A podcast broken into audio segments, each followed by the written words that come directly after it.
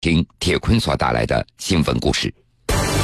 一月二十七号凌晨，二十岁的吉林华电男青年肖东在一通街头被六人莫名强行押上捷达车，在遭受胁迫作案过程中，一月二十八号凌晨，他被公安干警解救。从遇险到获救，在被拘禁的二十四小时里，年仅二十岁的他经历了怎样的生死纠结？他会如何面对这场虎口脱险的余悸？江苏新闻广播南京地区 FM 九三七，苏南地区 FM 九五三。铁坤马上讲述。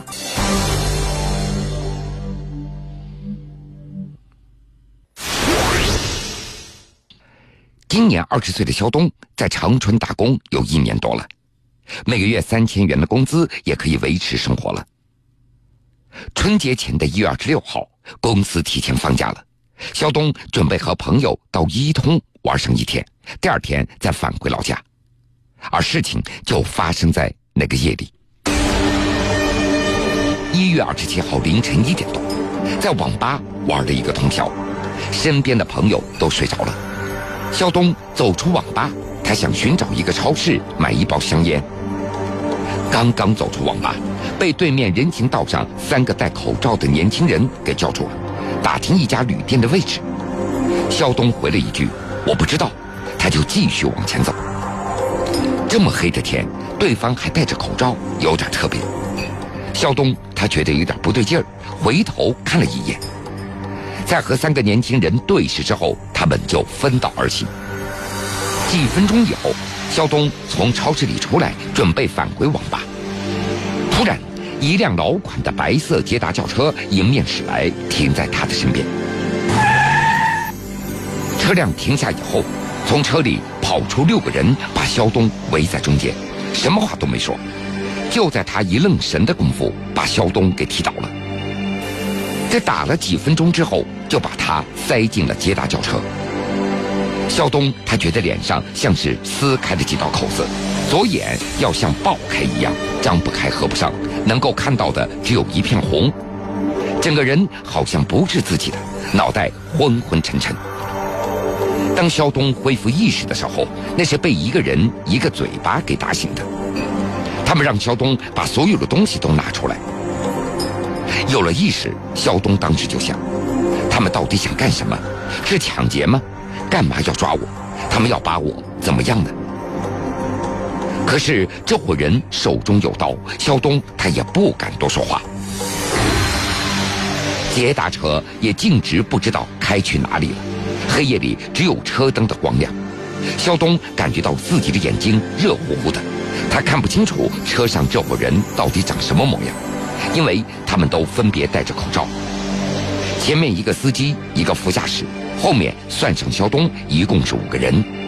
他被夹在中间，前前后后那都有人。因为车子小，有个人甚至还坐在肖东的腿上，旁边也有一个人坐在别人的腿上。肖东他一直处在一个混沌的状态里，浑浑噩噩，他只能够听到别人说话。在行进当中，一把钢刀冰冷的拍打在他的脸上。老实点，让你干啥你就干啥，不要喊，不许报警。一路上，这伙人就是这么警告肖东的。大概二十分钟以后，捷达车开到了一片空地上，肖东被拖下车，扔在地上。几条钢管轮番砸在他的胳膊、腰上和后背上，就这样被打了十多分钟。在那样的情况下，肖东只有尽可能的保护自己，少受一点伤害。他抱住头，不断的求饶。尽管这样的努力是非常苍白的，最后身上仅有的几块钱和银行卡也被这伙人给偷走了。虽然没有看清这六个人的真实面目。但是肖东还是有点模糊的印象。开车的是一个三十多岁的，穿着黑色皮夹克，其他人都跟肖东的年纪差不多。其中三个穿着黑色棉服，另外两个人一个穿着绿色棉服，另外一个穿着黄格子棉服，耳朵后面还有一个纹身。他一直坐在副驾驶的位置上。肖东觉得，最后这两个人应该是这伙人的头目。因为那个穿黄格子衣服、有纹身的，更多的在扮演着发号施令的角色。在肖东的记忆当中，几乎所有的谩骂、殴打和胁迫都发起于这两个同他年纪相仿的男子。而事实上，在警方后来的调查中发现，开车的那个三十多岁的男子才是这伙人当中的大哥。他将这几个年轻人笼络在一起，到处流窜作案。在被囚禁的二十四小时，肖东他一直有个念头，自己应该可以回家的。但是他也曾经怀疑过，自己或许被这伙人无限期的看管着，或许会被迫和他们为伍，或者会没有了性命。总之，在那二十四小时当中，自己生的权利已经不在他的掌控当中了。那个黑夜对肖东来说太过漫长了，在遭受了一顿毒打之后，捷达车一刻没有停下，向磐石方向行进了。满身的疼痛和疲惫已经让肖东是精疲力竭了，昏昏沉沉中，他几次睡了过去，又几次被人抽打耳光。他们不想让肖东睡觉，就这样折磨着他。途中路过一家杂食店。车上的六个人砸开了杂食店，偷走了里面的一些食品。肖东也被叫骂着从食品店里搬走成箱的面包和饮料。他感觉到自己的身体就像散了架一样，但是内心的负罪感更加强烈了。从小到大从来没有打过架，他觉得这些人让自己做这样的坏事，他真的不想，但是又不敢不做，因为他们手上有刀。肖东他已经没有其他选择了，但即使这样，肖东当时还在想，他们会不会让自己加入他们一伙儿，跟着他们一起干犯法的事儿呢？要真的是那样，自己绝对不会答应的，肯定还是要找机会逃走的。终于盼到天亮了，捷达车开进了磐石市区。车上的六个人从后备箱里取出偷来的食物，各自填饱了肚子，唯独把肖东晾在了一边。肖东他早就是饥肠辘辘了，但是对于车上六个人狼吞虎咽的场景，他并没有什么心思。那个时候，他想的更多的是自己该如何发出求救的信息，能否找到脱身的机会。老实点不许喊，不听话打断你的腿。这样的威胁，在过去的六个小时里始终缠绕着肖东。在磐石，一个穿着黑色棉服的年轻人下了车，拿走了肖东的手机。车子行进到红旗岭镇的小村子，司机下了车，进了一个大院绿色棉服和黄格子纹身的那个人把偷来的食品搬进了这个院子里。当时，肖东就推断，那可能是司机的家。在这期间，肖东就留在车里，两个穿着黑色棉服的年轻人一左一右把他夹在中间。这是被拘禁以来肖东面对的最松动的一次看管了。那个时候，他想过推开车门来逃跑，可是那可是在人生地不熟的一个村庄里，周围也没什么人，往哪儿跑呢？更何况这伙人的身上那还有刀。现在，肖东他还庆幸自己当时没有冲动。不过，曾经有一段时间，他又想过，自己是不是太懦弱了？如果当时勇敢一些，试着逃跑，可能还会成功，那就不会受到后来的耻辱了。在红旗岭镇逗留的时间是很短的。绿色棉服和黄格子纹身的两个人从院子里走了出来，开车离开了。这次，那个司机没有跟车。一月二十七号的中午，捷达车开进了呼兰镇的一个小村子，黄格子纹身的家就在这个村子里。肖东被推进了屋子里，在磐石下车的那个穿着黑色棉服的年轻人也出现在这儿了。屋子不大，一张火炕，几把凳子，绿色棉服和黄格子纹身的两个人躺在炕上睡了起来。肖东在三个人的看管之下，终于得到了一点休息的机会。吃了几口偷来的面包，肖东也闭上眼睛，坐在凳子上沉沉的睡了一觉。只过了十几分钟，一个响亮的耳光惊醒了沉睡当中的肖东。这伙人把他拉到河边，让他把上衣脱的是一干二净，跪在冰面上，然后让他在上面滚来滚去。这伙人把肖东围在中间，拿着手机一边录像一边大笑。肖东求他们不要这样，说我把东西都给了你们，我也听你们的招呼，什么时候可以放我走呢？但是这伙人根本就不予理睬，他们把肖东当成玩具一样，让他在冰面上来回的滚动。当时肖东觉得这简直就是一种天大的屈辱。二十分钟以后，他就已经失去了知觉，感觉到自己就像个冰人一样。即便如此，他依然被带到一个楼道里，又一次遭到毒打。这伙人警告肖东不许报警，并且还给他录音，说自己身上的伤是被朋友无意当中给伤害到的。这样的折磨让肖东一度绝望了，他觉得自己或许不会再有机会逃脱了，这一切也只能够听天由命了。一月二十七号的晚上。在红旗岭下车的那个司机也赶到了呼兰镇，他们说要开车去华店，让肖东帮着他们做点事儿，然后就可以放他走了。当听到这句话的时候，肖东的心中丝毫没有一点喜悦。一月二十八号凌晨，捷达车开进了华店城里，这伙人几次预谋偷盗商铺，但是没有任何的结果，最终决定砸开信用社的玻璃入室盗窃。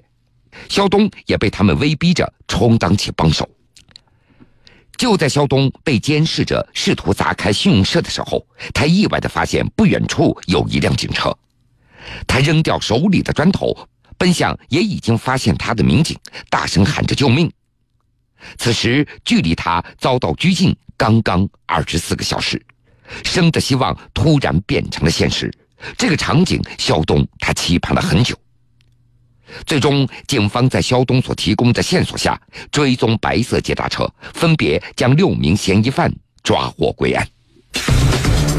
一月二十七号凌晨，二十岁的吉林华电男青年肖东，在一通街头被六人莫名强行押上捷达车，在遭受胁迫作案过程中，一月二十八号凌晨，他被公安干警解救。从遇险到获救，在被拘禁的二十四小时里，年仅二十岁的他经历了怎样的生死纠结？他会如何面对这场虎口脱险的余悸？江苏新闻广播南京地区 FM 九三七，苏南地区 FM 九五三，铁坤正在讲述。脱险之后的肖东，他得以在家里度过自己二十岁的生日，在父母的身边过了一个完整的春节。他没有离开家半步，他果断的结束了在长春的生活，结束了三个多月的恋爱。他没有告诉女方到底发生了什么，他只是说不再回长春了，作为分手的留言。最初的一段时间，肖东他无法睡觉，噩梦缠身，而且梦境几乎是相同的。他总是梦到自己从高处坠落下来。他从来没有在父母面前哭过。只是在孤单的时候，一想起那段经历，他就会独自一个人流泪。肖东的母亲为了让儿子能够放心的睡觉，把他安排在自己的身边。时常他会听到儿子在梦中惊叫起来，他会把儿子抱在怀里，不断的安抚着。这为人父母的看到孩子受到这样的伤害，心中自然难过，对孩子的现状和未来也不断的担忧着。春节过后，肖东在华电市区重新找了一份工作，离家步行只有二十分钟。他说自己是个男人，也不能够总待在家中，一定要出去工作。尽管现在肖东还是不敢像以前一样走夜路了，每天下班回家的最后一段路，母亲都要出门来迎他。三月十二号。记者邀请著名心理学专家、吉林省心理教育协会常务副秘书长顾寿山老师，专程前往吉林华甸市东威子村，给肖东送去心理关怀，帮着他和他的家里人走出阴霾。二十岁的肖东，他点燃了一支香烟，蹲在火炕上，开始了和记者一行人的交流。记者发现，他夹着香烟的右手从始至终抖个不停。一副黑色镜框的后面，有的时候会晃过一丝的惊恐。经验丰富的顾老师，他了解肖东的心有余悸，不断的安慰他说：“过程非常虐心，但是毕竟结果是好的。这件事儿你要从正面去看。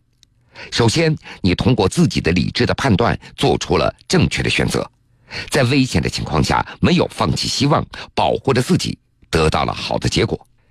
这个可以让你对自己有一个清晰的认识，你身上的优点可能是很多同龄人所不具备的。再有，你的努力帮助了公安机关，最终让这些犯罪嫌疑人受到法律的惩戒，你对社会那是有贡献的。对于你的生命和今后的生活来说，这是一种资历。你可能从此对社会有了更深刻的认知。这个世界有善良的一面，也有邪恶的一面，但是善良总是大于邪恶的。只是你碰巧遇到了邪恶，看到了恶的狰狞的面目，这对你来说也是一种收获。你刚刚二十岁，今后的路还很长，认识到这一点很重要。让你更清楚地分辨善与恶，更好地保护好自己，保护好家人。你也应该因为这件事儿更加珍惜你的父母和亲人，这就是生活的真谛。至于你认为的那些委屈和受到屈辱的片段，跟你的这些收获相比，其实都不算什么了。你可能忘不了，但是你可以不去想，不去说。你未来的几十年恐怕也不会再出现了。对于你的将来也不会构成什么样的伤害。顾老师这总结式的心理辅导，肖东听得很认真。听完之后，他狠狠的点了点头。我也觉得一切都会过去的。老师，您说的这些对我都很有帮助，我的心里也舒服多了。肖东笑着跟顾老师说了一声谢谢。他对记者说：“虽然自己只读过初中。”但是以前他也会经常看一些青春励志的心灵鸡汤，让他对于生活有了一些自己的认知。这件事情的发生让他对生活曾经产生怀疑，但是顾老师的疏导让他觉得自己的心情开阔了许多。临分别的时候，他对记者说：“我再好好想想，我会继续工作和生活的，我一定会好起来的。”说完，肖东他真正的舒展了笑容，给自己倒了一碗水，一饮而尽。顾老师他认为，时间可以化解肖东目前所表现出来的各种不良反应，无需药物等介入治疗的。这对于肖东和他的家人来说，真的是一个好消息。祝福肖东，祝福他的家庭，也祝福他有一个好的未来。江苏新闻广播。南京地区 FM 九三点七，苏南地区 FM 九五。